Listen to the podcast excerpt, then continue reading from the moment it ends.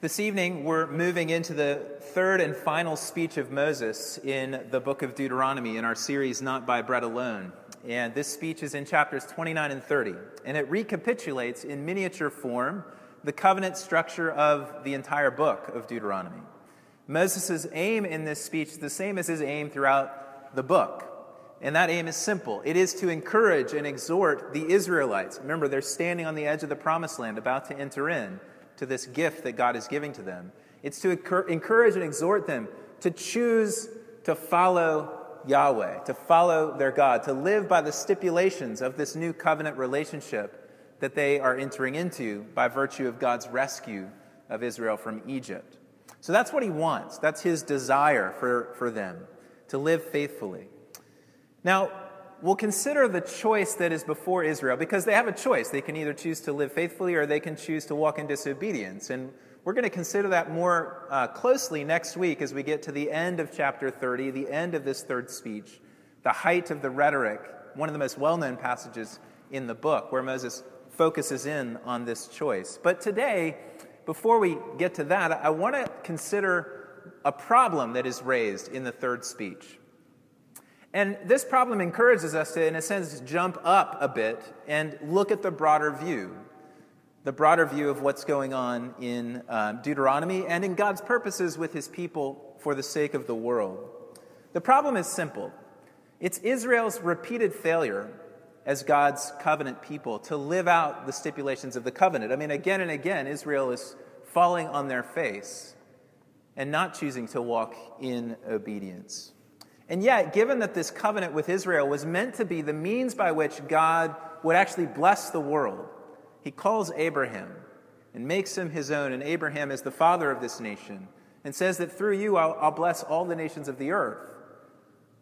But Israel was called in that vocation to bear the light of God to the world. And if you remember earlier in Deuteronomy, you may not, but earlier in Deuteronomy, there is a section where Uh, Moses talks about the pagan nations seeing the nearness of God to Israel and the beauty of the laws that he's given to them and just overwhelmed and noticing how wonderful this God actually is. So that the purposes of God to bless the world are in some ways hanging in the balance with Israel's response to the covenant.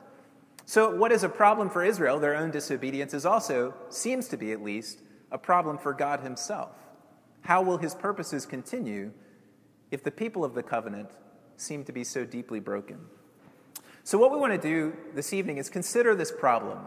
First, just to kind of look at it and say, okay, this is there, and, and name it a little bit more, and recognize that it's a problem that isn't exclusive to Israel. It's a problem we all face. And then secondly, we want to look at the solution to the problem that Moses gives in this speech, which is the solution that we all need in many ways, even though this was written so long ago. And then lastly, we want to look at the ramifications of that solution for our lives. So that's the approach that we're going to take. And stay with me, because this is some, some of this is, is biblical theology, um, which is a fancy way of saying how Scripture connects to Scripture. Um, but we'll, I hope this will be helpful as we think about our own lives, because we are God's people today, uh, living in God's land, the earth. So first, the, the reality of the problem. Um, again and again in Deuteronomy, Moses reminds God's people of their rebellion. So chapter one, they go see this, the spies go into the land, they see the giants, and they're like, look, we're not going in there. We don't stand a chance. And God says, well, go take the land. And they say, no. And so Moses recounts at the earliest, in the earliest, the first speech, their rebellion in that speech. It says, you know, your your your uh, forefathers were rebellious and uh, stubborn. Then in chapter nine, as he's speaking to the people, remember, you're standing on the edge of the promised land. He says, you are a stubborn and rebellious people. Don't you dare think that you're getting into this land because you're somehow more righteous than anybody else. The reality is, you're pretty awful. And you've been awful since the day that I knew you. Sorry, this is really what he says to them, so I'm not exaggerating. You can go read chapter nine. And he recounts, just to show them how awful they are, he recounts the golden calf incident from Exodus thirty-two and just kind of rubs that in their noses a little bit. And then he says, even in, in chapter nine, he mentions four other specific instances of their severe rebellion against the Lord uh, as a way of saying, look, this is not this is not great. Now, remember, he's doing this, he's recounting their past failures for a rhetorical purpose. Uh, he wants them to obey. So this is in many ways, like say say that, you know, you and your spouse have some kind of big event coming up this weekend, and so you're, you go over to your spouse and you say, okay, honey, you're, you're always late. Remember the first day of our kids' school when you were late, and remember our flight we're supposed to catch back to from Europe back to the States when you were late, and remember our wedding rehearsal. Just don't be late this time. You know, recounting this list. Now, um, you're using past failures to try to affect change in the future. To be clear, in Mandy's and my marriage, this is Mandy speaking to me and not the other way around. I have the issue, um, lest I was misleading. So Moses reminds Israel of their past stubbornness and rebellion in order to encourage them to follow a new path. And yet, all the while he's doing this, it seems that there's this darker cloud hovering over Israel's story that Moses is fully aware of. Moses gets to this point in, in, in chapter ten where he says, uh, he urges them to make this change. He says, circumcise, therefore, the foreskin of your heart and be no longer stubborn. That's his point. That's the point of Deuteronomy. Live this way and find life. Don't be stubborn anymore. Make a change. But there is this cloud hanging over, and that cloud becomes very explicit in the opening lines of this third speech that Moses is giving to articulate the problem. Moses knows that past performance is the best indicator of future performance, if you will. And he's aware of that as he's beginning this final speech. He talks in verses uh, in, in chapter twenty-eight before this speech about the, the movement into exile, the movement into to, to the curses of the covenant. Blessings if you obey, cursings, curses if you disobey. And he sort of paints that picture, this, will, this, this is what will happen. But when you get to chapter twenty-nine, if you continue on, well, we'll see that in a moment, he actually says this, this is going to happen to you. But there's an interesting, um, and, and that happens in, in at the beginning of chapter thirty, when he says, all these things come upon you, the blessing and the curse, which I've set before you today. So in other words, yes, you're bad, and I want you to live differently. And there's a, this isn't a, this isn't a joke, you know, Moses is, really wants them to live differently, but he still seems to say, but somehow, you're, you're not going to be able to do it. So in verse four of this opening speech, he says something that's quite interesting about this. He says, Uh, but to this day, up to now, the Lord has not given you a heart to understand, or eyes to see, or ears to hear. Back in two verses earlier, he, Moses says, you know, you've seen all that the Lord did. Two verses later, he says, but, but the Lord hasn't given you a heart to understand, or eyes to see, or ears to hear. They're seeing, but they're not really seeing. My senior year in college, I took an art history class to better connect with my, at the time, fiancée, who was an art major, uh, Mandy. And uh, sitting down in that class with Professor McCarthy, uh, the first sentence that he gave us in class was, "We think we see just because our eyes are open." And his point, obviously, from the perspective of an artist, was that having your eyes open isn't good enough. It doesn't really mean that you're seeing the beauty that there is to see in this work of art. Likewise, Moses, from a spiritual perspective, from the perspective of faith, is saying to Israel, well, yeah, you've seen these things that the Lord has done, but you're not really seeing everything that there is to see from the eyes of faith and in the spiritual world. So he's saying, you don't have what you need. What, what do they need? Those three things in, in verse four, a heart to understand. In Deuteronomy, what that means is they, they would understand that Yahweh alone is God. That's the whole point of Deuteronomy in many ways, is Moses is reminding them of all the things that God has done, so that they will know that he is God, and there is no other God, and any other God that tries to take your allegiance and promises you great, wonderful things, just serve me, is just an imposter. That's a heart to understand. Eyes to see, in this case, are eyes to see the, the provision that God has given to you in your life. Remember back in chapter eight, they're going through the wilderness, and, and God provides for them the manna, and their clothes don't wear out. And it's not just eyes to see what God has provided, but it's eyes to see what God has provided that then lead you to trust in that provision in the present and in the future. It's pointing us to trust, eyes to see. And ears to hear. Don't just listen to these words, let them go in one ear and out the other, but ears to hear is really about obedience. It's about responding to God in action and following him. And that's what they don't have, Moses says. They need faith, is a shorthand summary of these three things, right? Exclusive worship, allegiance, that's what faith is.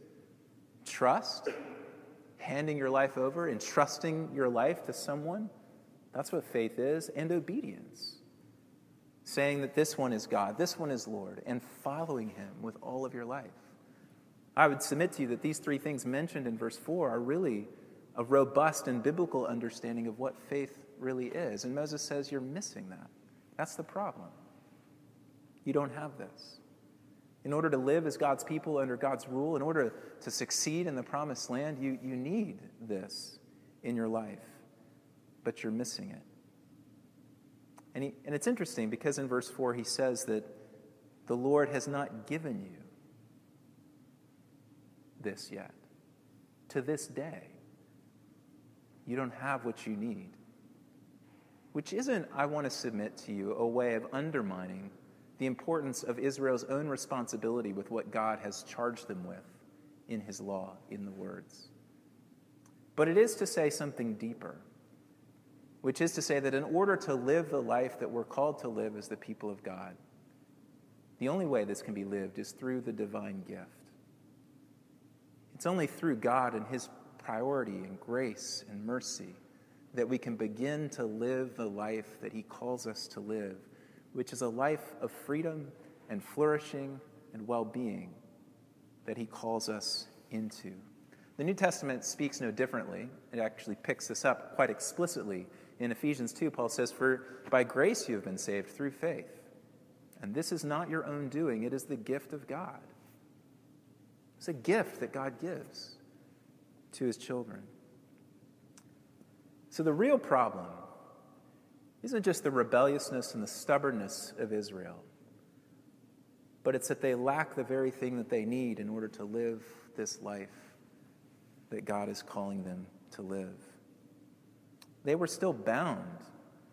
They were still in Adam, if you will, and that the vehicle that God was going to use to bless the world was no different than the rest of the lump of the world. They were still bound in sin. They were still unable, if you will, to be able to live the life that God had called them to. And so the law that God was giving to them, as good as it was, if you hear shades of Paul here, this is where I'm coming out of Romans, but as good as the law was, as holy as it was, as beautiful as it was, the law couldn't affect this change inside of them. It only pointed, in a sense, more deeply to their need. So Moses sees all of this. Somehow in the Spirit, as he's writing these words, he sees that Israel isn't going to be able to make this work, and he c- kind of guides us through this rebellion and exile. But then he takes us to a solution out of the problem. Because thanks be to God, the story doesn't end there. It doesn't end there for Israel, and it doesn't end there for us. Disobedience doesn't ever get the last word. God is not just going to sit back and be dependent upon the stubbornness and rebellion and the weakness of his covenant partner for his purposes to be accomplished in the world. And Moses points us to this in chapter thirty as this speech moves forward. He moves to say that there's a promise, that God's compassion, out of his compassion and grace and mercy, that God will bring a new future that is possible out of the rubble of Israel's past failure and subsequent exile. God will act to ensure that his covenant intentions for Israel and through Israel for the world, for the renewal of the world, will actually come to pass and be fulfilled. There is indeed a human response that needs to be held in balance with this divine initiative that we see in the first ten, ten uh, verses of chapter thirty in numerous places. And these verses do reflect the biblical reality that that human side is required. It isn't just a token thing. But they, the verses very clearly show us that God's action takes priority or precedence. That it is where the weight, if you will, is placed throughout the biblical witness for our hope. Not our response, but God's initiative and God's action. And at the heart of this promise is this verse in verse six of chapter thirty, which says, "And the Lord your God will circumcise your heart and the heart of your offspring, so that you will love the Lord your God with all your heart and with all your soul, that you may live." Did you catch that then? What was commanded in chapter ten, circumcise your hearts, is now given or, or, or granted as a promise. It's promised to Israel in chapter thirty. God will circumcise your heart. Without in any way, biblically speaking, we uphold this, without in any way invalidating the importance of the call to obedience that is, in many ways, the book of Deuteronomy. This future grace and compassion and action of God is ultimately the object of Deuteronomy's, of Israel's, and of our great hope.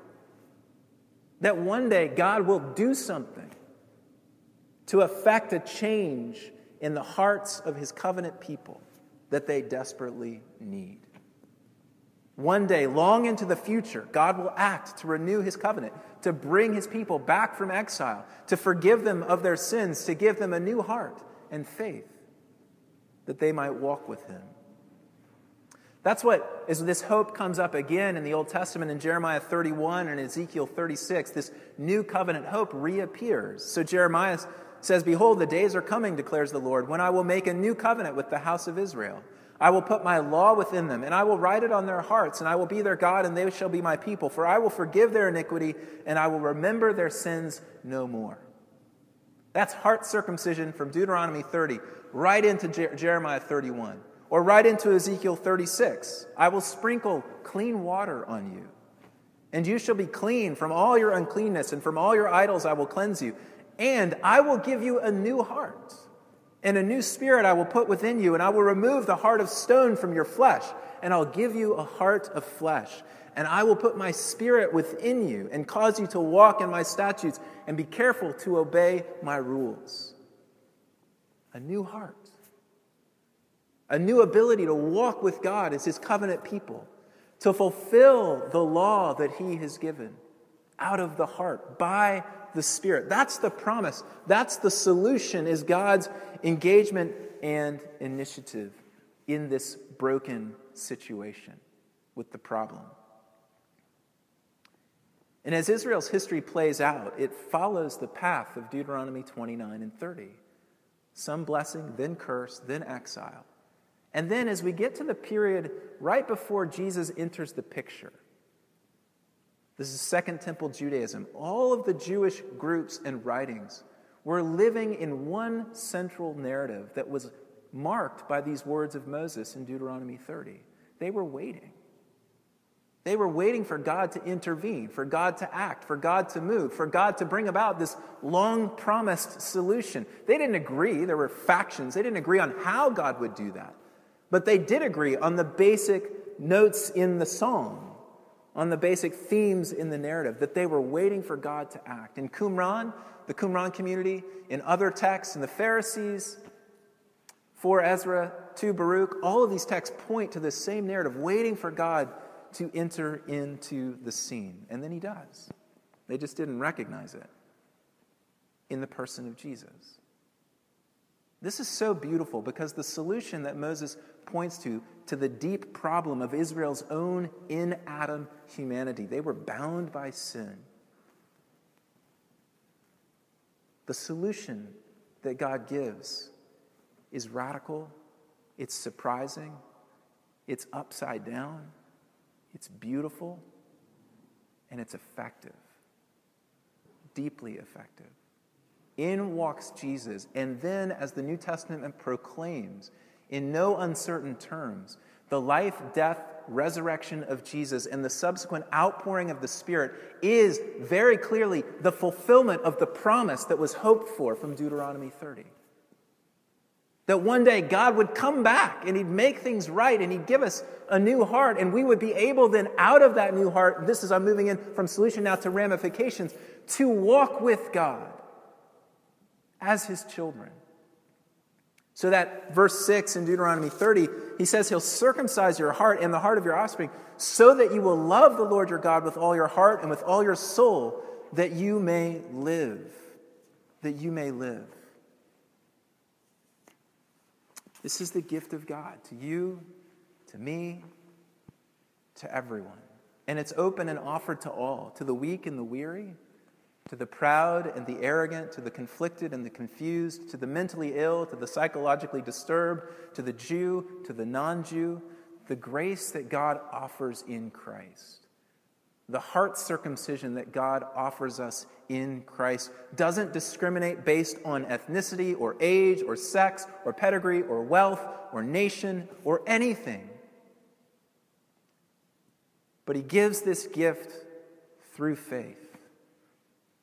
Not in a way that takes away, um, that takes anything away from grace, because faith itself is the gift of God, as we've seen. This faith that God gives always includes our repentance. It includes humbling ourselves before the Lord, our forsaking of all our other gods, our returning to and trusting in the God who made us, our obedience to Jesus as Lord. And as this happens in us, as this work of grace that Moses longs for happens in us, as God's grace moves upon us, we're born again by the Spirit. We become circumcised in the heart by the Spirit. Our sins are forgiven. We are rescued out of the in-Adam humanity that Israel was enslaved in.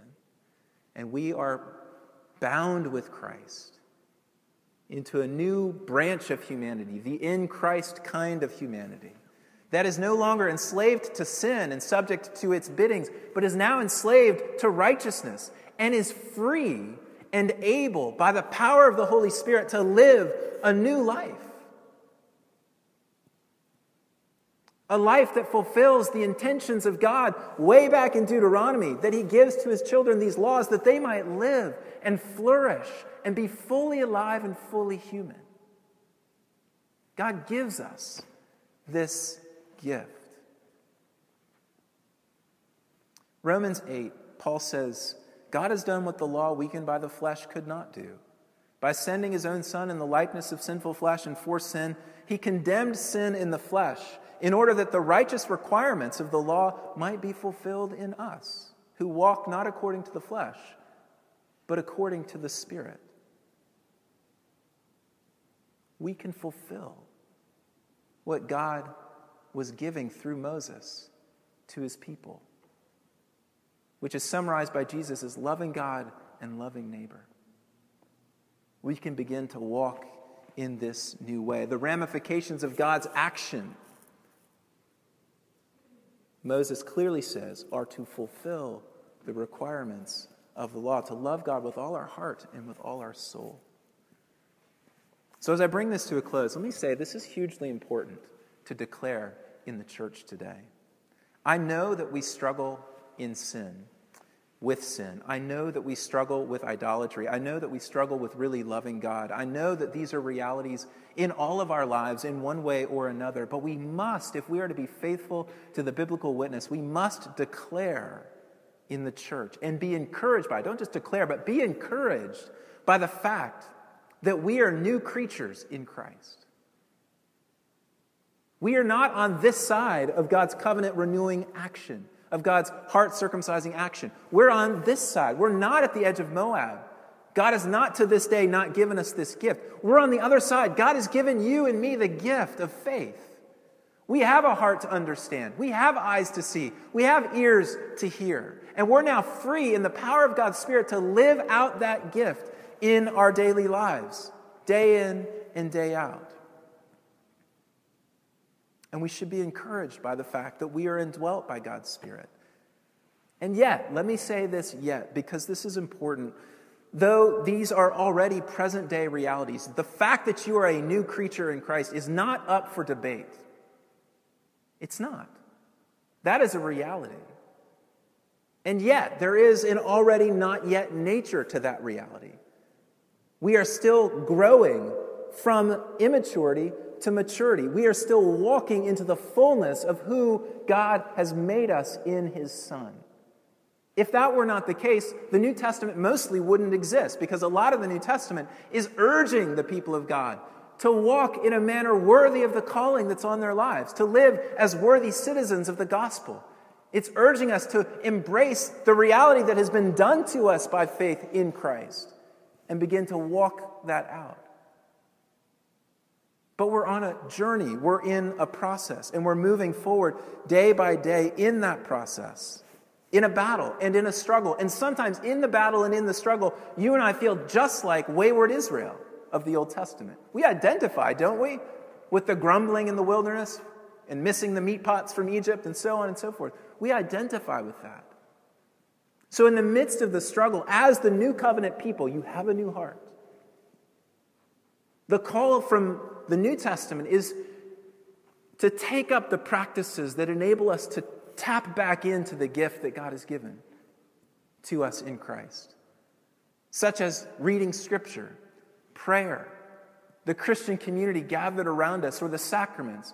Take these things up in order that you might be reaffirmed in the gift that God has given, strengthened in your identity as a follower of Jesus, a part of his new covenant people, now able to be a light to the world. And these things that I mentioned, Scripture, prayer, the community, sacraments, teach us our own dependency. They teach us our own weakness. They teach us how to root our lives again in the gift, in God himself. So just as Moses' ultimate hope, as we're seeing in, tonight in Deuteronomy, was not ultimately in Israel's response, so also our ultimate hope as the New Testament people of God on the other side of this great action is not even in our response, though it is enabled by the Spirit. But our great hope is in the one who gives us the gift. That's where our hope lies. It's in his amazing grace and his amazing love. You should be encouraged to walk out of this place tonight as God's new covenant people.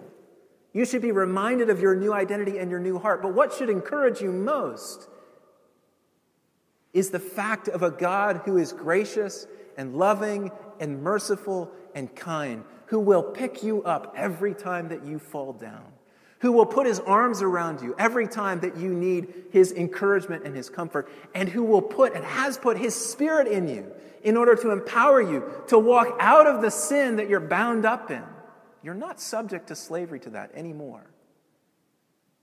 And to begin to live a new life of holiness and righteousness, of loving God from your whole, with your whole heart, because this God wholeheartedly loves you. That's Moses' ultimate hope in Deuteronomy.